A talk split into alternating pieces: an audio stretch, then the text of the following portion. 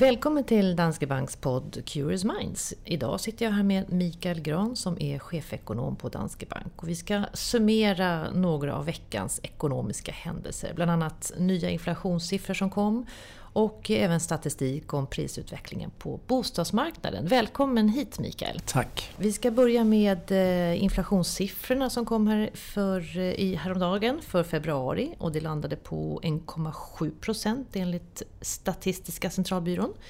Det betyder att takten inte är tillräckligt hög för att åka upp till Riksbankens inflationsmål på 2 vad, vad beror det här på? Det beror i grund och botten på att vi har för svag löneutveckling i Sverige. Det är lönekostnaderna som sätter den inhemska inflationen kan man säga, vilket är ungefär 70 procent, alltså två tredjedelar av varukorgen, varu och tjänstekorgen ska jag säga, som, som är konsumentpriser är, är inhemskt relaterad. Mm.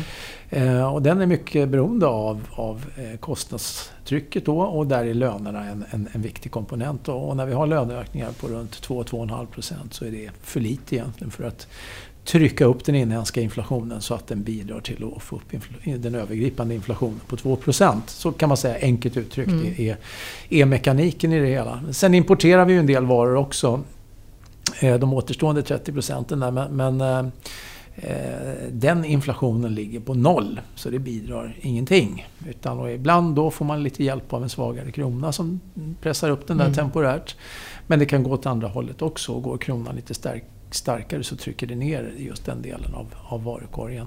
Eh, så så ser läget ut nu. Noll importerad och sen är det då lite högre än normal eh, inhemsk inflation. Eh, och det beror fortfarande till stor del på eftersläpningseffekter av ganska udda företeelser som skedde förra året. Vi hade en massa skattehöjningar, vi hade en del statistikomläggning och sånt där som ligger kvar i, i, i, inflationsbilden. Men det kommer att falla ur här under vårkanten och då kommer vi ner en bit under målet igen. Mm. Så att det är liksom i, i ett nötskal eh, det som vad, vad, vad, skulle krävas då för att eh, nå upp till det här målet? Ja, då, då, då, skulle det krävas att man släpper igenom lite högre löneökningar och det känns inte som det finns på agendan. Dels är det ju så att det ligger eh, de, de rådande löneavtalen de slöts ju för tre år, det gjorde de i början på 2017, så nu är det två år kvar på dem. Och de ligger på de här 2,2 procent ungefär per år i centrala avtal. Och då måste man ha påslag uppe på det, det som brukar kallas för löneglidning. Eh, och det har vi inte sett skymten av mm. på flera år. Va? Så att, eh, jag kan inte se att det kommer att ske heller. Inga goda utsikter? Nej, det är det inte därför att eh, till exempel de sektorer som är heta, som har varit byggbranschen, de importerar mycket arbetskraft. Det håller nere eh, prisbilden. Och likadant tror jag man letar kvalificerad arbetskraft så, så verkar det som att man snarare riktar blickarna ut ifrån Sverige när man behöver den istället för att titta inåt. Och då blir det liksom inget pristryck där heller. Du, eh, I veckan så kom ju även statistik från eh, Valueguard och Svensk Mäklarstatistik. Vi svänger lite här nu och pratar helt plötsligt priser på bostadsmarknaden. Och mm. Eh, det skiljer sig lite åt därifrån de här två eh, statistiska delarna som, eh, från Valueguard och Svensk Mäklarstatistik. Eh, Mäklarstatistik menar att priserna på bostadsrätter i Stockholm har stigit med 1% medan Valueguards index pekar på att den vänder ner på 0,8% i mm. hela landet och 0,6% i Stockholm. Hur, kan du förklara varför de här uppgifterna skiljer sig så mycket åt? Ja, alltså mäklarstatistik är ju eh, själva rådatan. Det är den som Valueguard använder också. Mm. Men eh, Valueguard gör, använder en förfinad teknik där man sorterar upp eh, priserna i olika storlekar på, på, på eh, bostäderna. Så att säga. Bostadsrätter delar man upp i olika kategorier. Man delar in det i lägen man delar in det i olika kvalitetsaspekter på de bostäderna eh, som man köper. Så man får en mer korrekt prisbild. För att eh, betalar man 55 000 för en viss lägenhet så kan det vara något annat än 55 000 per kvadrat på en annan lägenhet. Mm. Så att man, man kvalitetsjusterar kan man säga. Så det är nog så att ValueGuard ger en mer korrekt bild. Och vi blev lite förvånade över att den visade att det var ett jag kan man säga ett generellt tapp på både bostadsrätter och villor. Eh, inte bara i Stockholm utan i hela landet.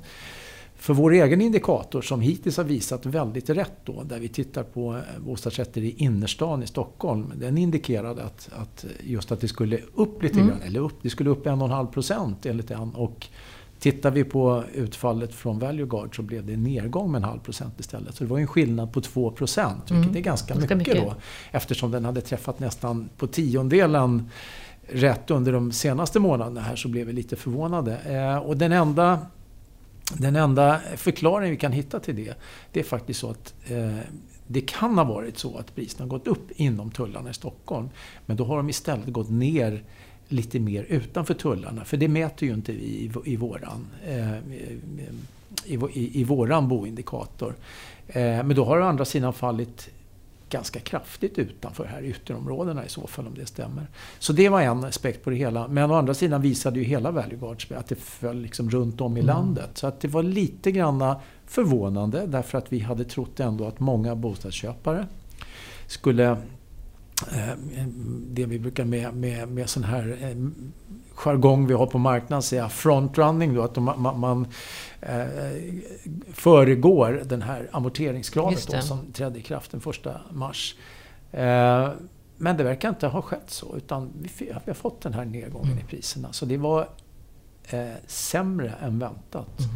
Mm. Eh, och i synnerhet om man faktiskt säsongrensar eh, de här priserna, vilket man bör göra Ehm, därför att tittar man på prisutveckling... Vad menar du med säsongs... Säsongsrensning, då justerar man för om priserna brukar gå upp en viss månad.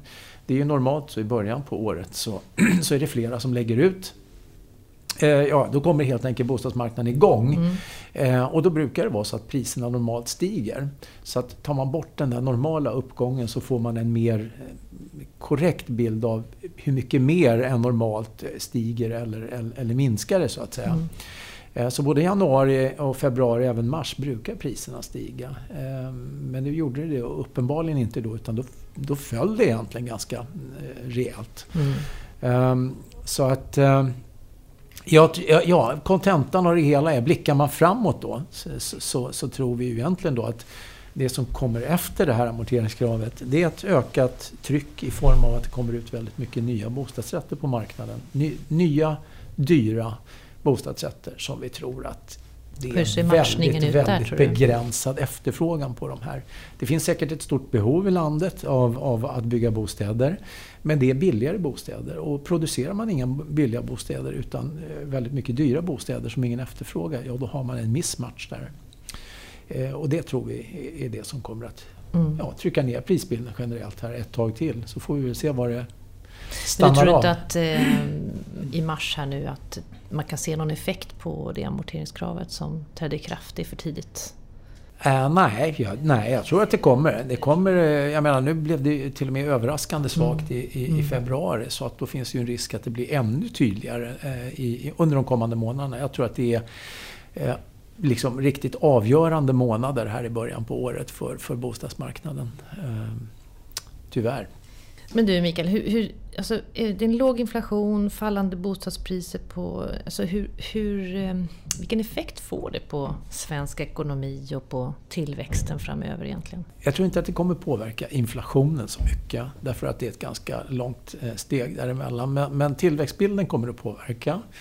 Och vår huvudtes, ehm, jag och mina kollegor som sitter och funderar på hur det här kan spela ut. Vi, vi har väl tänkt ungefär som så här. Tittar man historiskt hur det har sett ut så ser man ju att när bostadspriserna börjar gå ner då kommer det att påverka bostadsbyggandet med lite grann eftersläpning. Ehm, och vi har redan sett att bygglov och starter, byggstarter och så vidare har redan börjat Byggloven har börjat gå ner, det gjorde de mm. redan under första halvåret i, förra året. Eh, och nu kommer starterna, skulle vi tro, börja bocka ner här från, från eh, början på det här året. Och det betyder också att byggaktiviteten börjar gå ner. Mm. Helt enkelt därför man får inte sålt det man har byggt. Och då är, är det knappast så att man börjar sätta igång fler projekt heller. Utan man kommer nog avvakta skulle jag tro.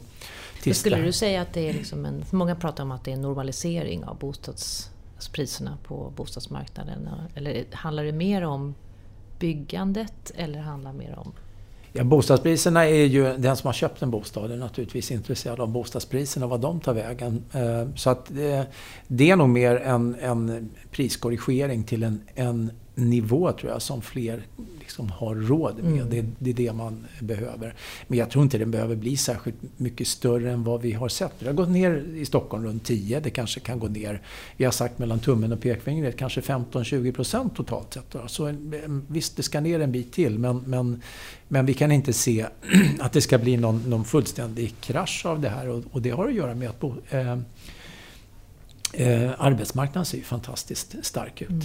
Stark sysselsättningstillväxt och det betyder att folk har sina inkomster kvar. Mm. Och har man det, ja då kan man ju betala för sin bostad och så vidare. Mm. Men fortfarande finns det ett matchningsproblem menar du? Ja, det finns ju ett matchningsproblem som handlar om dyrt, eh, liksom det som är, är, är, dyrt mot det som är lite billigare och kanske mm. det som efterfrågas. Så, att, så det, det är det är så att säga ett mindre problem. Det är inget sånt där jättestort strukturellt problem. Men det är klart att minska byggandet eh, så innebär att då kommer det dämpa tillväxten mm. framöver. Mm. Därför att byggandet har ändå under många år nu bidragit till att trycka upp tillväxttakten. Jag brukar säga att trendtillväxten är runt 2% Byggandet har bidragit med ytterligare en procentenhet uppe på det. Så att stannar det av så försvinner en procentenhet, kanske lite till. Å andra sidan kan det kanske kompenseras av andra delar i ekonomin som att utrikeshandeln och så vidare går, går bättre. Så man får en balans i det här. Det är lite gungbräda. Ja, men det är en, en, en konjunkturdämpning kan man säga. Men det är inte på något sätt någon, någon recession eller så. Nej. Okej, jag får tacka dig för den här stunden idag Mikael och trevlig helg. Tack, trevlig helg.